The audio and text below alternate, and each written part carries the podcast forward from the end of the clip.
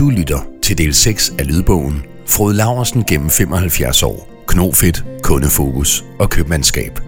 Del 6 handler om På vej mod de 100. Bogen er fortalt af mig, Thomas Madvig. Frode Laursen har altid haft en bæredygtig agenda. Vi tager ansvar, og vi bruger ressourcer med fornuft. Det er to af kerneværdierne i Frode Laursen. Derfor har man altid arbejdet med det, vi i dag kalder bæredygtighed.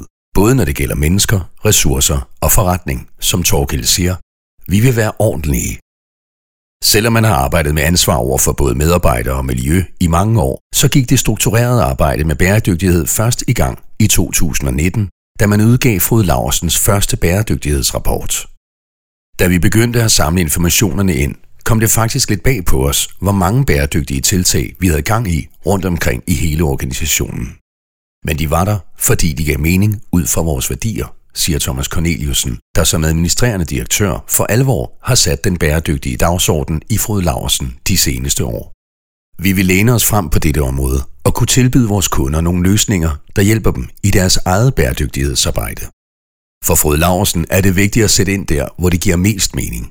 Derfor har man ud fra FN's 17 verdensmål udvalgt de to områder, hvor man mener, man kan gøre den største forskel.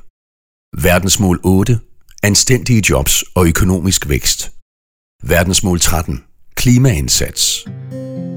Verdensmål 8. Vi mener, alle mennesker har ret til at arbejde. I både Sverige og Danmark har Frode Laursen oprettet særlige stillinger til udsatte borgere, der af den ene eller anden grund ikke kan varetage et 8-16 job. I Sverige bliver samarbejdet mellem virksomheder og det offentlige varetaget af Samhall, som er et aktieselskab ejet af den svenske stat. På alle Frode Laursens logistikcentre i Sverige har man indrettet særlige områder, hvor der arbejder borgere, som er sendt ud af Samhall. De pakker specifikke displayopbygninger og får betaling per styk. Der er intet pres på dem. De kan bruge lige så lang tid til opgaven, de har behov for. Samhall giver alle mennesker en mulighed for at komme ud på arbejdsmarkedet, og det vil vi gerne støtte op om, fortæller landeschef Pontus Lindgren. Årets ildsjæl. Samlet set beskæftiger Frode Laursen i Sverige ca. 150 borgere med tilknytning til Samhall. 100 af dem arbejder på logistikcentret i Ostorp. Tovholderen for indsatsen i Ostorp hedder Janne Malmberg. Hun blev i 2019 hædret med den såkaldte Vis Vejen-pris som årets ildsjæl, der blev overrakt af hans kongelige højhed prins Daniel. Priskomiteen begrundede valget med, at hun inspirerer og opmuntrer sine medarbejdere, samtidig med, at hun forstår, at alle er forskellige, hver med deres egne talenter og evner.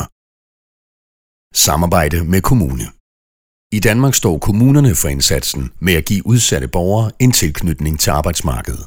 Logistikcentrene i både Hørning og Jyderup samarbejder med henholdsvis Skanderborg og Holbæk og Kalundborg kommuner og stiller praktikpladser til rådighed, så borgerne kan komme ud i arbejdsprøvning. Begge steder er der flere eksempler på, at folk, der er kommet ind til jobprøvning, er blevet fastansat senere. Et af de eksempler er Martin Jensen fra Jyderup, der stod til førtidspension på grund af PTSD og social angst.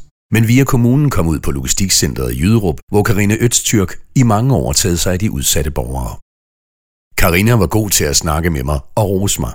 Og så skubbede hun mig også ud i at snakke med andre mennesker, fortæller Martin, der efter et par måneder blev tilbudt et fast job og i dag arbejder fast på lageret.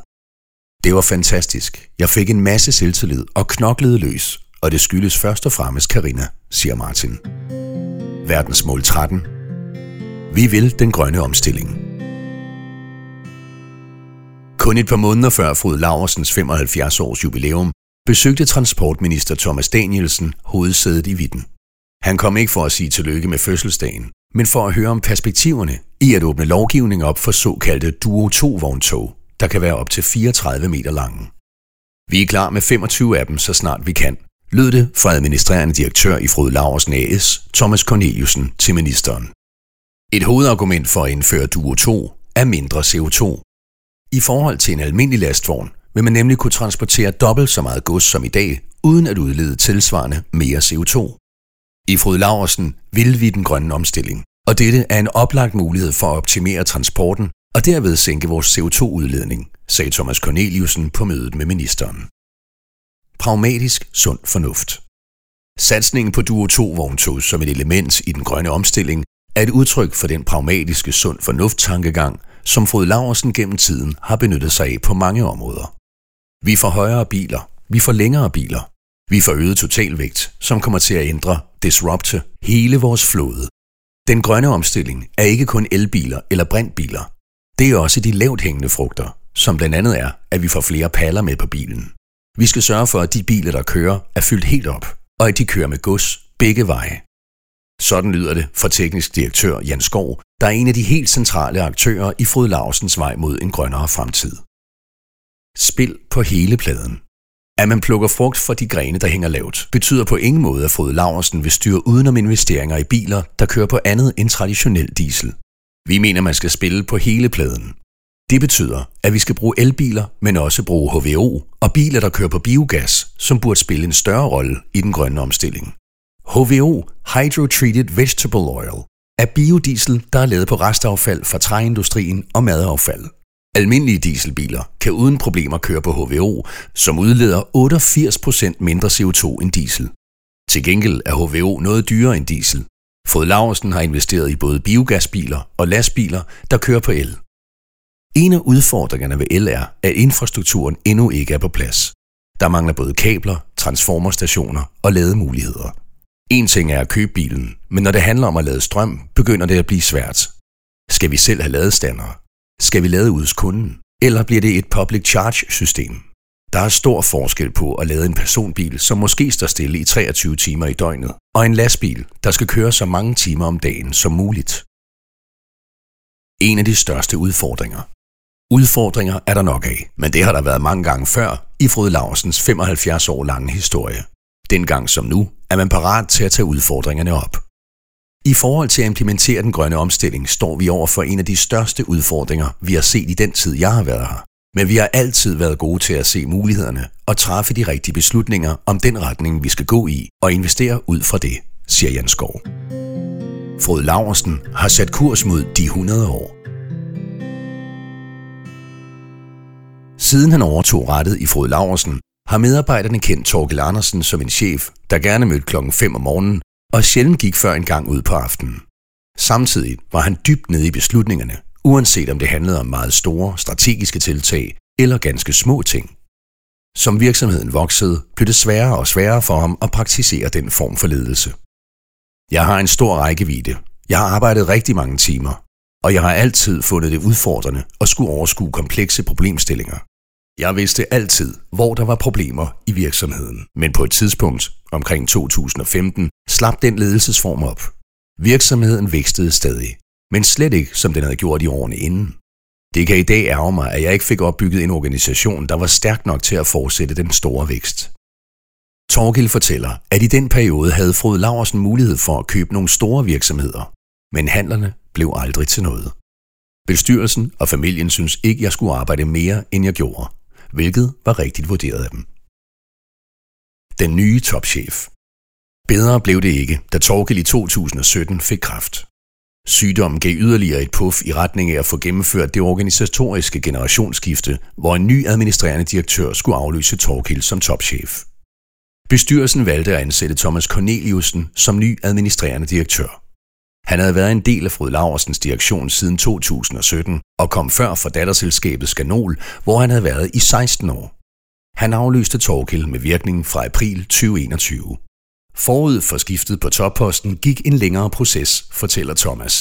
Det er meget specielt for en ejerleder som Torkild, der har skabt så meget gennem så mange år, at skulle give slip.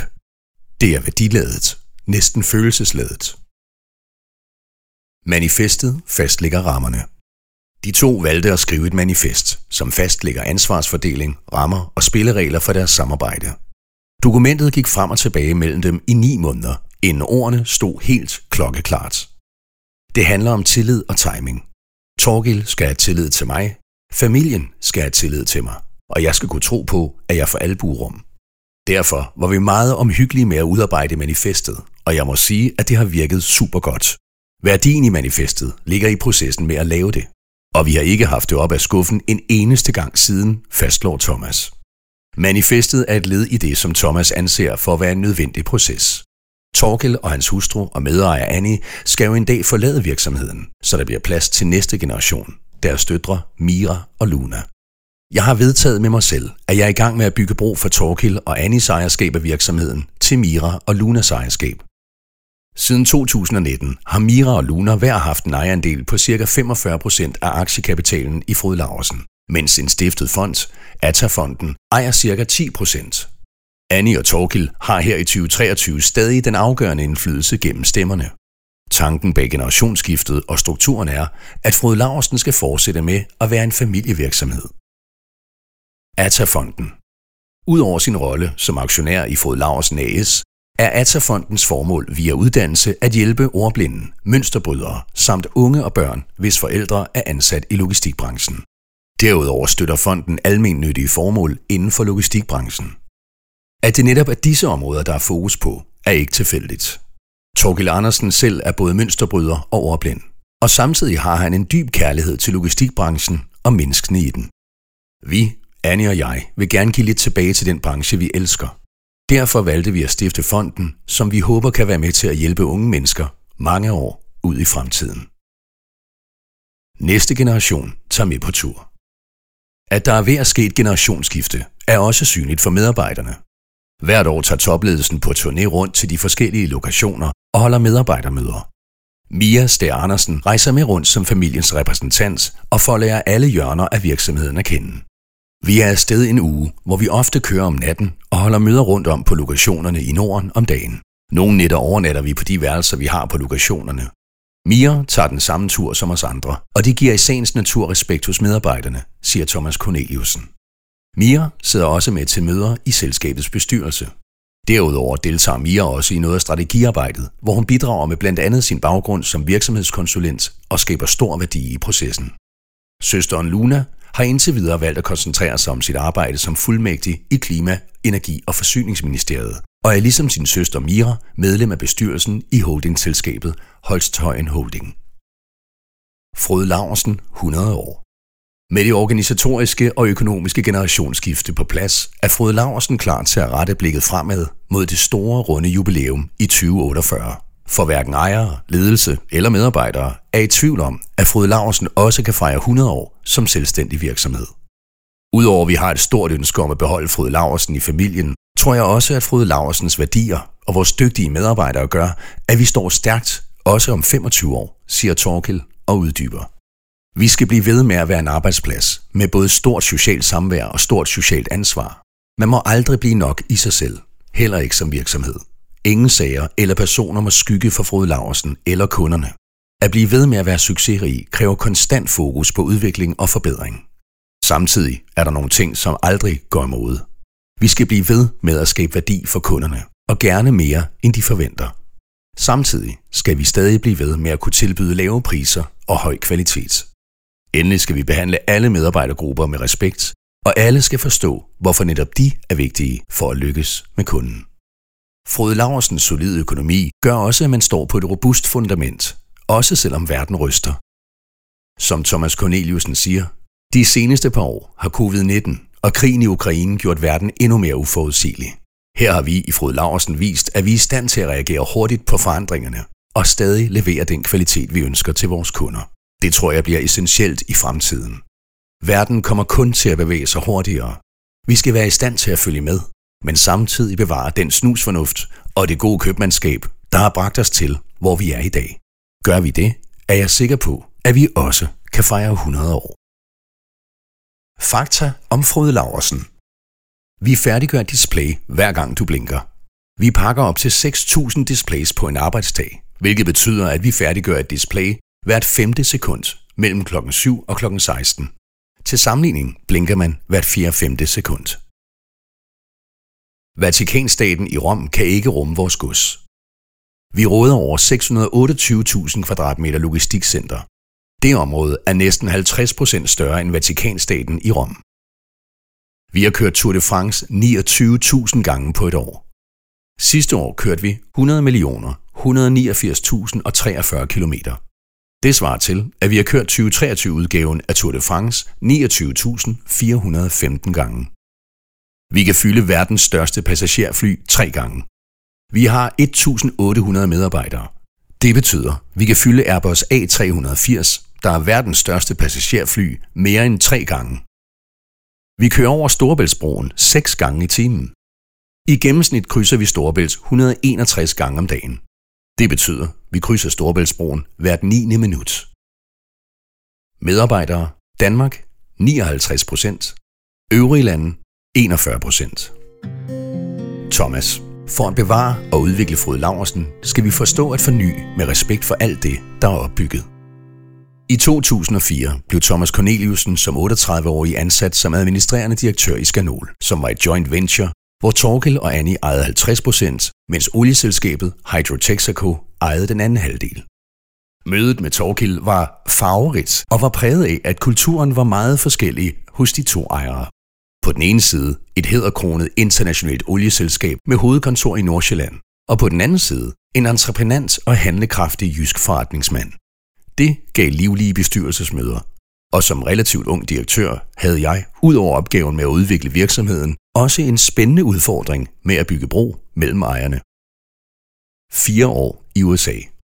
Thomas er oprindeligt uddannet speditør og har siden gennemført en videregående uddannelse inden for supply chain management på Aarhus Universitet. I starten af 1990'erne boede og arbejdede han som speditør i USA i flere år.